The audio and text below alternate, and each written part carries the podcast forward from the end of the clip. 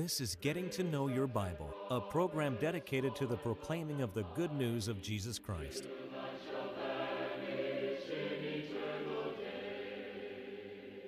Here's Billy Lambert. This morning, be turning in your Bible to Ephesians chapter 4. That's where we were this morning. We, we, need to, we didn't get through, just in case you were wondering. We did not get through. Ephesians chapter 4. And uh, we were talking about the unity of the Spirit. And no, notice what Paul wrote in the first six verses I, therefore, the prisoner of the Lord, beseech you that you walk worthy of the vocation wherewith you were called with all lowliness, with meekness, with long suffering, forbearing one another in love endeavoring to keep the unity of the Spirit in the bond of peace. There is one body, one Spirit, even as you're called in one hope of your calling, one Lord, one faith, one baptism, one God, and Father of all, who is above all and through all and in you all. This morning we were talking about the unity of the Spirit, endeavoring to keep the unity of the Spirit in the bond of peace.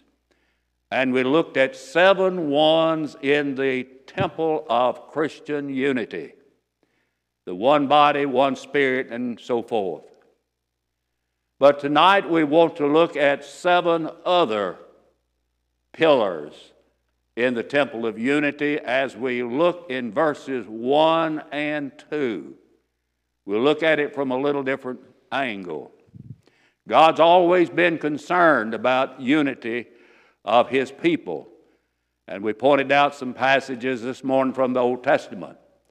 Let me point out a couple from the New Testament. 1 Corinthians chapter 1 verse 10. I beseech you, brethren, in the name of the Lord Jesus Christ, that you all speak the same thing,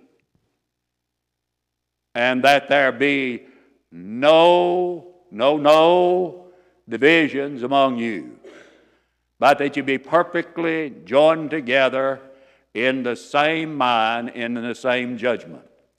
When Paul wrote to the church at Corinth, that was, was having some difficulties, some strife, some confusion, some conflict.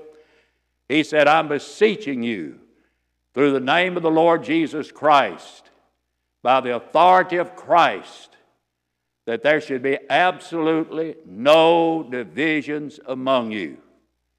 He said, but you ought to be perfectly joined together. You need to be together, not, not divided, but to be joined together in the same mind. You need to have the same thoughts about what it really means to be a Christian. Be thinking alike. Now, I realize that no two people have the same thoughts, but when it comes to being Christian, we need to have the same mind because we need to have, Philippians 2 5 says, have the mind of whom? Christ. We ought to have the mind of Christ. If have the mind of Christ, oh, don't we have the same mind? We should have the same mind. And he said, and of the same judgment. I think that touches into the realm of expedience or, or things that are in the realm of maybe judgment or opinion.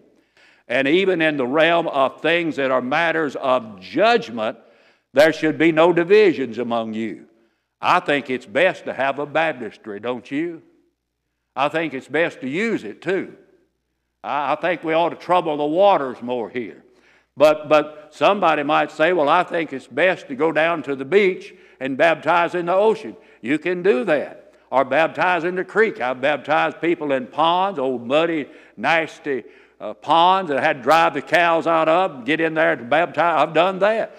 That's why I think it's my opinion, my judgment, it's better to have a nice warm baptistry. And, and, and, but w- even if we have difference of opinion about it, we're not going to divide over something like that. When elders go into a meeting, there's always, it's almost inevitable Sometimes that there are differences in their opinions about certain things we're discussing. But when they walk out that door, out of that meeting, they're to be of the same mind and of the same judgment. And when elders are united, churches are united. They are united. So then, then look at Jesus' statement in John chapter 17, verse 20 and 21. Neither pray I for these alone, but, but for them also which shall believe on me through their word, that they also may be one. As thou, Father, art in me, and I, I in thee, that they may be one in us. Why, Jesus? That the world might believe that thou hast sent me. Jesus prayed that his people be one, united, together. That's Jesus' prayer for us here at Summerdale that we always be one, that we be united. And, and I am convinced, and, and you don't have to agree with me, you, can, you have the right to be wrong and disagree with me. But I believe one of the biggest causes of infidelity in our world is all the different confusion out yonder in the religious world. Different thoughts, different beliefs, different names, different titles, and the like. I've had people to tell me, Brother Lambert, I don't know what to believe. There's so much confusion out there. Jesus said, I want my people to be one. Why, Jesus?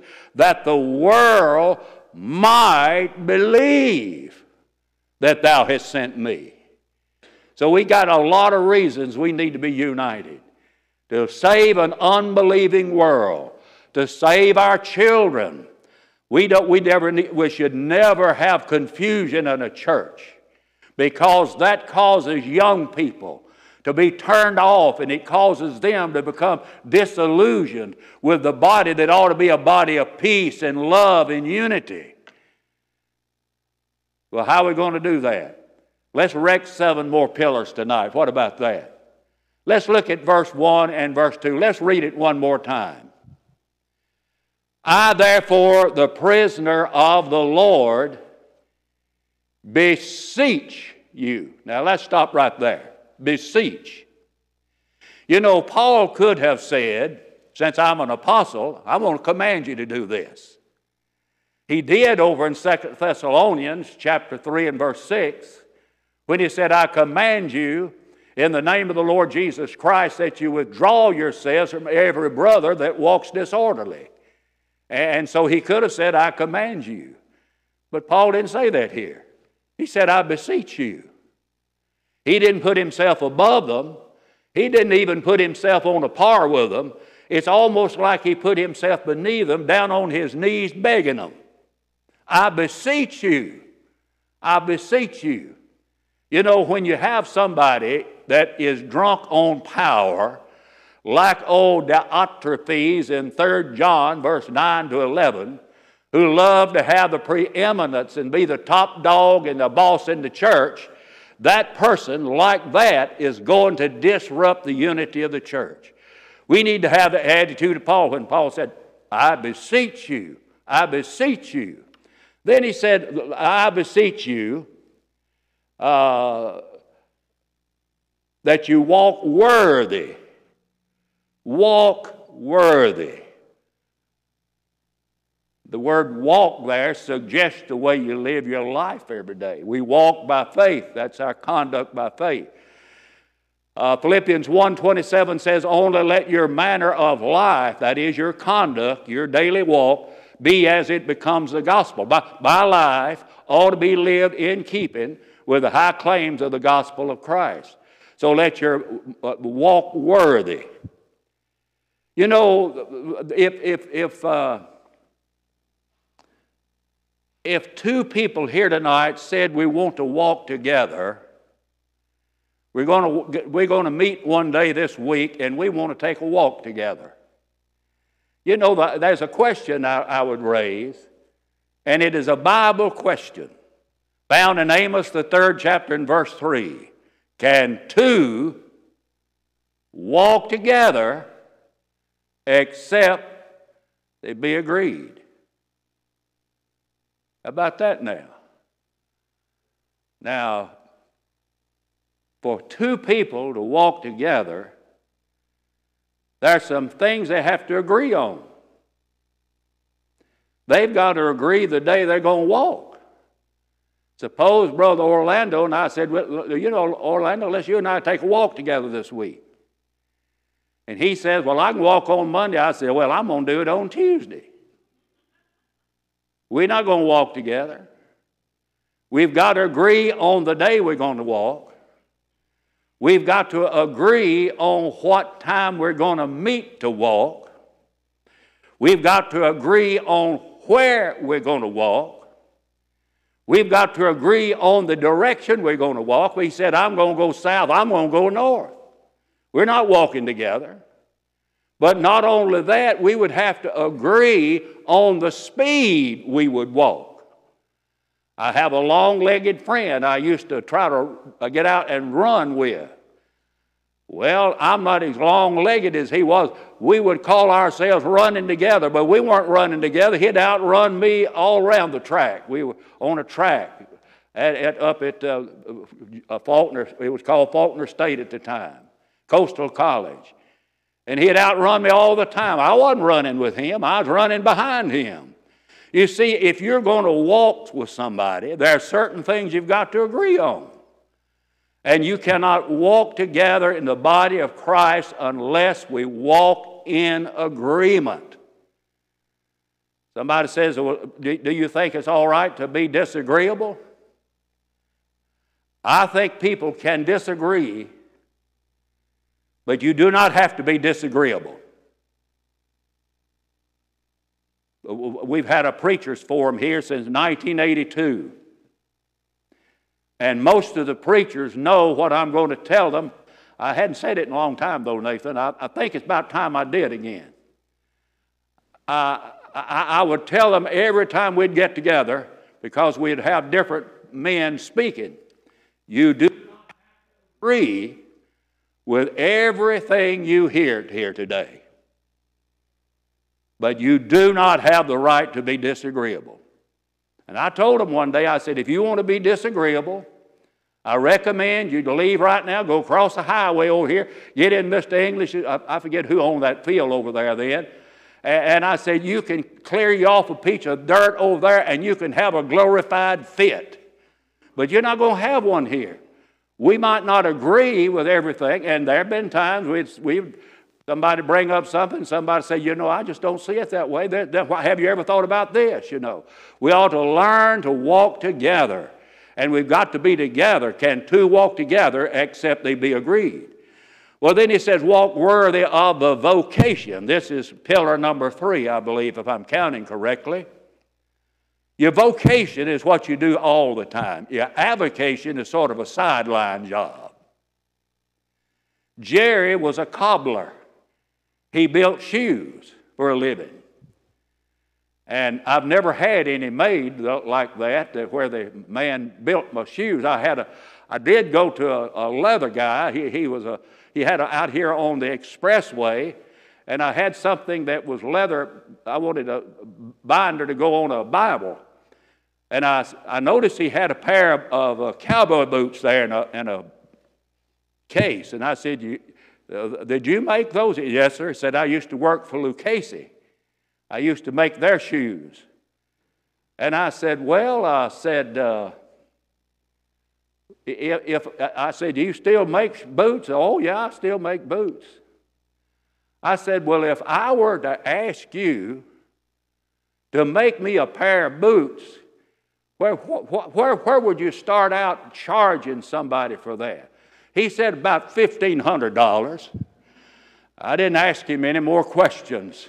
That's all the questions that I needed to ask him. Uh, yeah, amen is right. Walk worthy of the vocation. This man had a vocation building boots. If I'd tried to do it, it would have been a sideline, let me tell you. Carey the cobbler said, was asked, What do you do to make a living?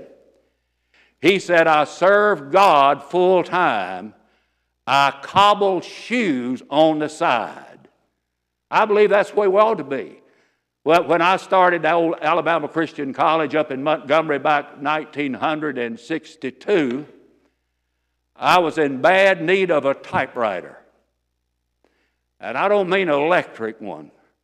I went downtown to a, a, typewriter store right down on Dexter Avenue downtown, right down below the Capitol building, to a store called Phillips Typewriter Company.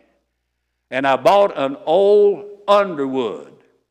And it had one of those long carriages on it. You could take a, a eight and a half by 17 piece of paper and turn it sideways and put it in there and type on it.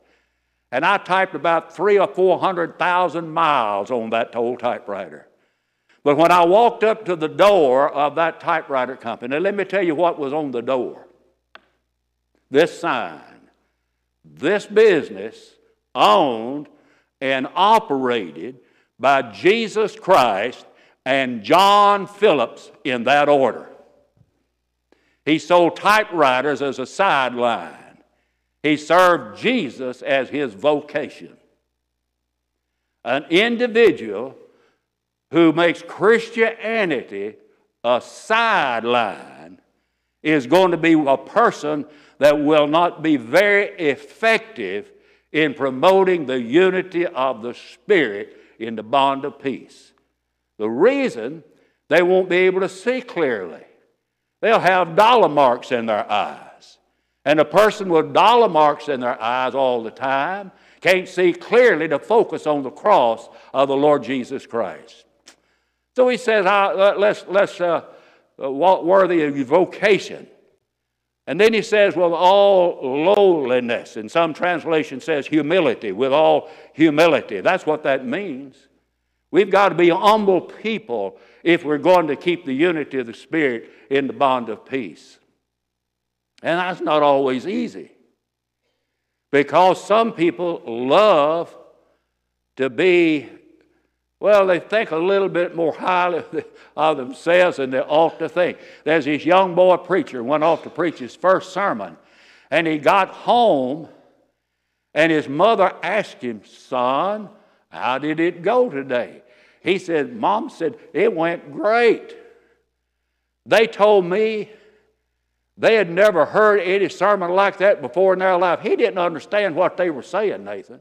They probably never heard a sermon like that in their life because it probably wasn't all that good. But he said, You know, one man said that's the best sermon he ever heard. She said, After all, mother, there are not many great preachers in the church, you know. She said, Son, there's one less than you think. You see, we've got to be humble. We've got to be lowly. Jesus in Matthew chapter 11, 28 to 30 said that he was lowly, lowly.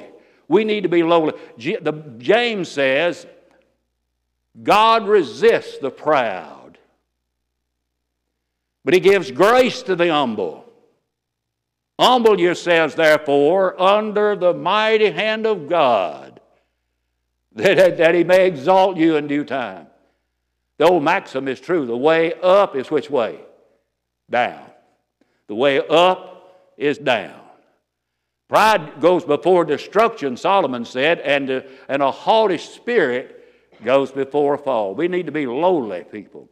Then he says meekness. We need to have, have a meek spirit. A lot of people think that that means that, that, that you're weak if you're meek. Opposite is true. Meekness is strength under control. Uh, Jesus was a meek and lowly in heart, he said.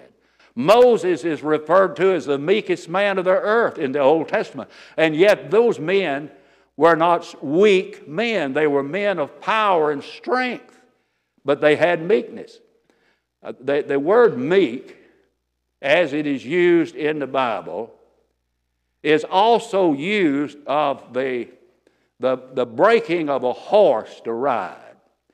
Suppose uh, you were to decide, I want to buy a pony for my grandson or my granddaughter against the objections of their mother and daddy, uh, probably, but you want to get one.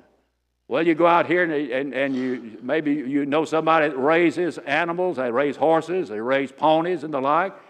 And they got one out there that's bucking and carrying on out there in the field. Is that the one you're going to look for?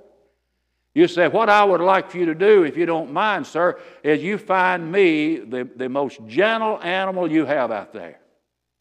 I want the gentlest animal you got. Because this is, I'm going to put my five year old granddaughter on the back of this animal. I want him to be broken to ride. That animal's still powerful, but that power has been channeled and that power has been brought under control. And when we are meek, that means that our, our, our energies and our uh, attitudes and the like have been brought under control. And we might have the ability to, to do some damage to somebody, but we don't do it because that's not my, I'm, I'm going to live a life of what? Meekness A meekness. And then he says, here's another pillar in this temple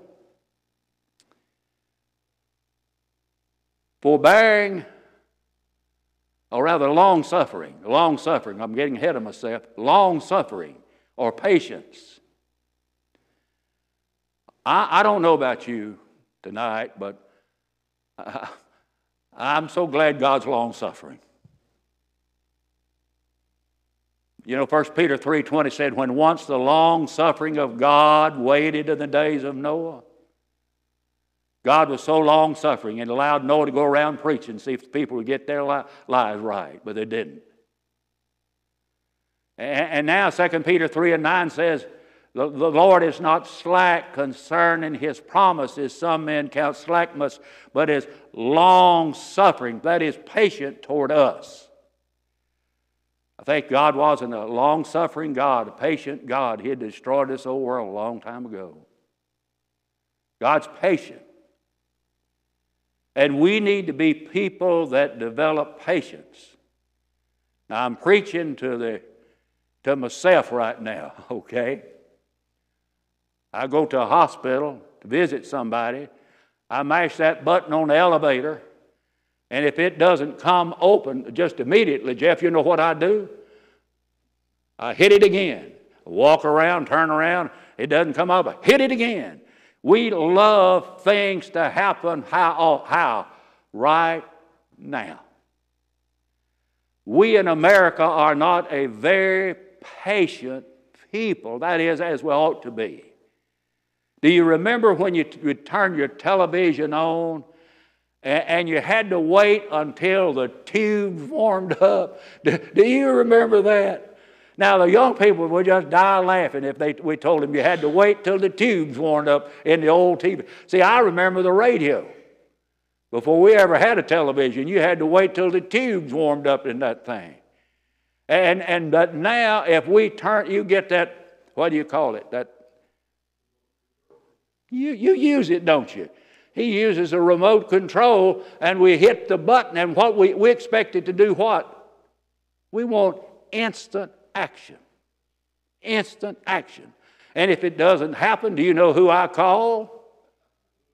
Who do I call, Nathan? I call Nathan. Something happened to it, I call Nathan. Now, I'm not trying to get you into business. Now, he charges a fee, now, let me tell you that, if you bring him over. So I'm not trying, I'm, uh, uh, uh, we want it to happen right now. We eat instant grits, instant oatmeal. Some people, I am told, drink instant coffee. To let my mama drink Sanka. That, that's the nastiest stuff I ever put in my mouth. I'm going to be honest with you. But we're not patient. We need to stand still and see the salvation of the Lord. Be quiet for a little while. Wouldn't it be a, I think it'd be a great thing and, and no teenagers in here, are there? Any, any in here? I guess the closest to a teenager is Ken over here. And uh, that he's a teenager at heart. Don't tell him I said this, Steve. I think the finest thing that could happen to America is all of a sudden, for one solid week, Nobody could use a cell phone. They couldn't use a computer. You say, well, what in the world would I do about my business? You're going to have to start using a piece of paper and a pencil. That's what you're going to have to start doing. Or go back to the old, old register, you know, you crank like this. We have gotten so busy, so accustomed to everything happening just like this. We need to be still for a while, for goodness sakes. Be patient we need to be patient with ourselves. When we get sick, how, how quick do we want to get well? Overnight, yeah. Well, are you still taking that medicine? No, I took a dose of it and it didn't make any difference, so I quit taking it. We expected it to happen right now. We want everything to happen right. We need to learn to be patient patient with our families, patient with people that don't like us. We need to be patient. And I love Jesus, but Jesus was patient with people. Well, then he goes on. Here's the seventh pillar in this temple of unity forbearing one another in love. There it is, people. That puts the icing on the cake. Forbearing one another in love. That was this old man and woman who were well known in their community for fussing all the time. Now, it wasn't anybody in the church. Don't, don't, don't misunderstand me now. It was none of you now, none of you. But they were always arguing, and they got their arguments got so loud that their neighbors could hear it. And they would say, you know, they're at it again. There they go, they're at it again. Well, some time went by, and the neighbors noticed they weren't arguing anymore. So, so one of them got the, got the nerve to ask the old guy, said, said, you know, it's kind of known that you all had some, you know, some, uh, some disagreements over here, and said, We've noticed everything's kind of quiet over here. Well, what's going on over here? Said two bears. Said that, that there was two bears that reformed our life. They said, Two bears? He said, Yes. Bear one another's burdens and forbearing one another in love. I'd stop it, wouldn't it? If we'd start bearing each other's burdens and forbearing love. Let me talk about forbearing in love.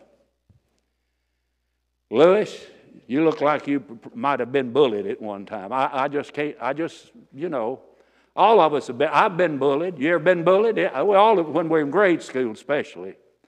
Even my wife told me about a girl bullied her, and she told me how, what she did to her. She, she, she, when she got her in the restroom at the school, she pushed her down on the floor and said she never bullied her again.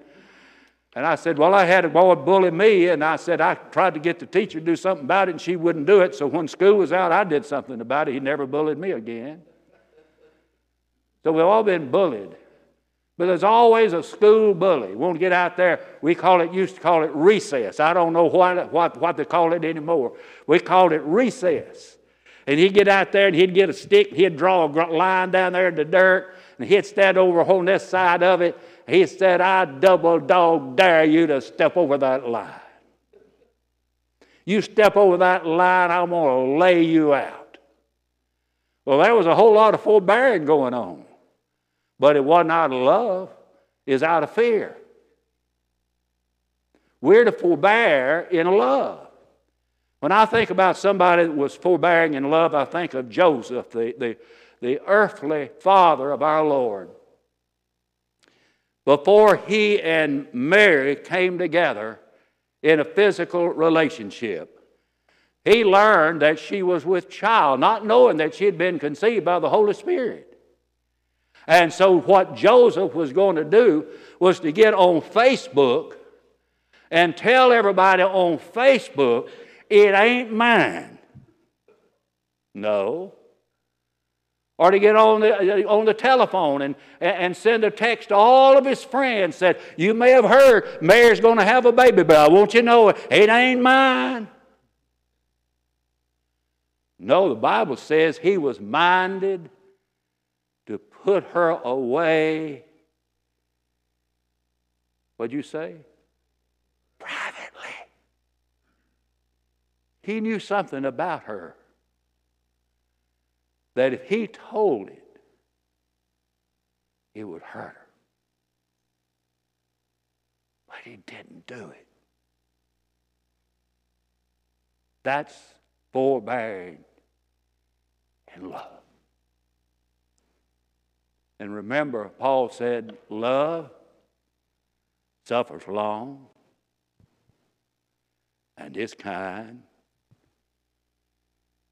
vaunteth not itself, not puffed up, etc., etc., etc. And the finally, he said down in verse 8, love never fails. Unless we've tried the way of love in dealing with difficult people in life, unless we've tried to be promoters of love and peace in the church, in the home, the community, in the world, we've not done our best. Love. I believe every preacher ought to be a promoter of unity. I, I wish I could stand here and tell you that I think everyone is.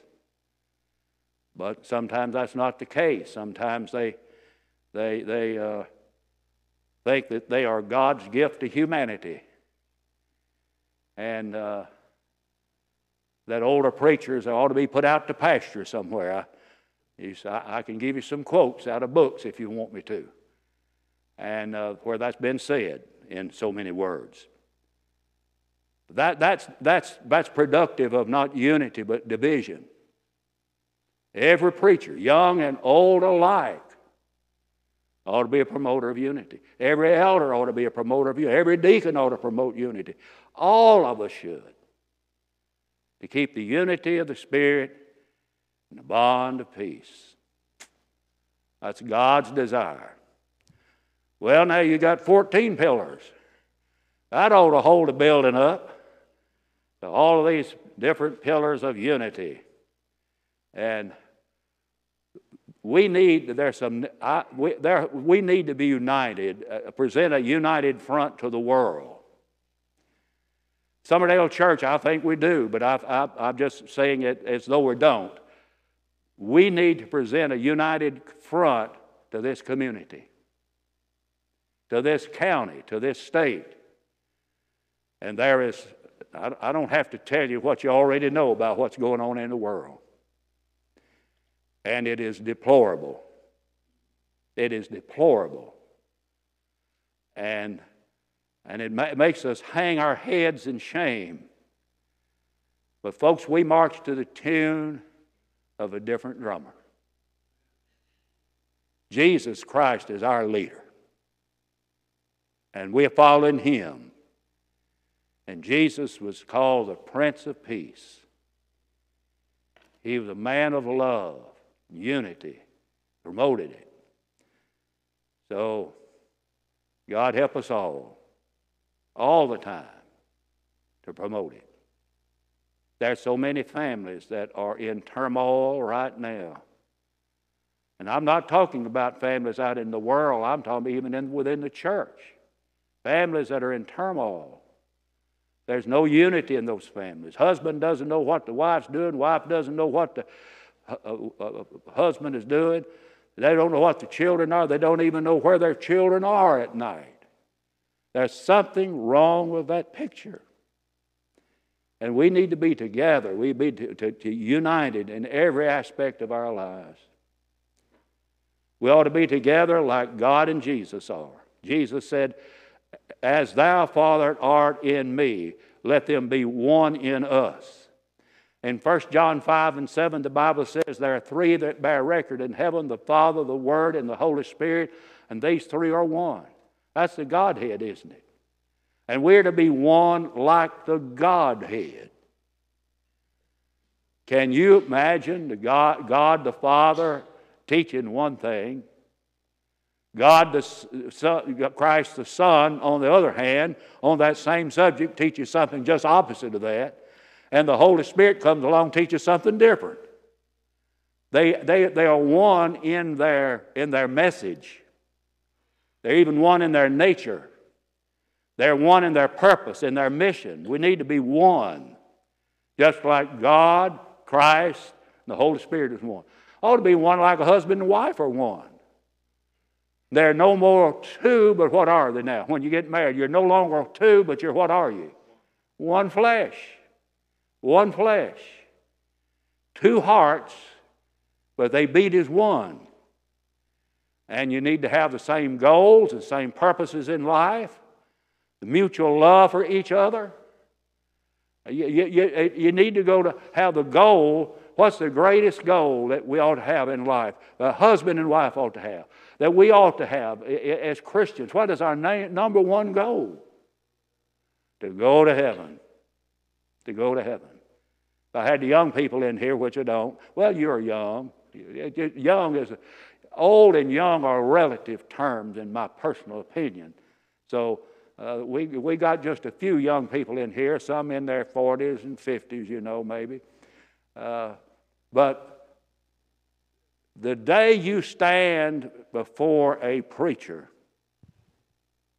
and say, I do, is the day that you probably determine your eternal destiny. Unless well, you know, that is, if, if you marry somebody that can't help you go to heaven, I don't think you're going to have a very good future. You can have a future, but it may not be the kind that you know, want and that you need to have. So I encourage young people to think seriously about the choices they make in life. I want to thank you for watching today. And in the closing moments, may I give you a personal invitation to visit the Church of Christ in your community. Please do that. And may I urge you, please, to pick up the phone, call for the Bible course, or if you prefer, take it online. But whatever you do, let's get involved in studying more about the gospel. Please, let's do that. I want to thank you for watching today. And until we meet again, may the Lord bless you and may the Lord keep you. It's my prayer. We want to help you as much as possible in your search for a personal relationship with God. You can now easily access our free Bible correspondence course online at gettingtoknowyourbible.com. If there's any way we can help you grow closer to God, please email us at knowyourbible at gulftel.com or call us anytime at 1 877 711 5214.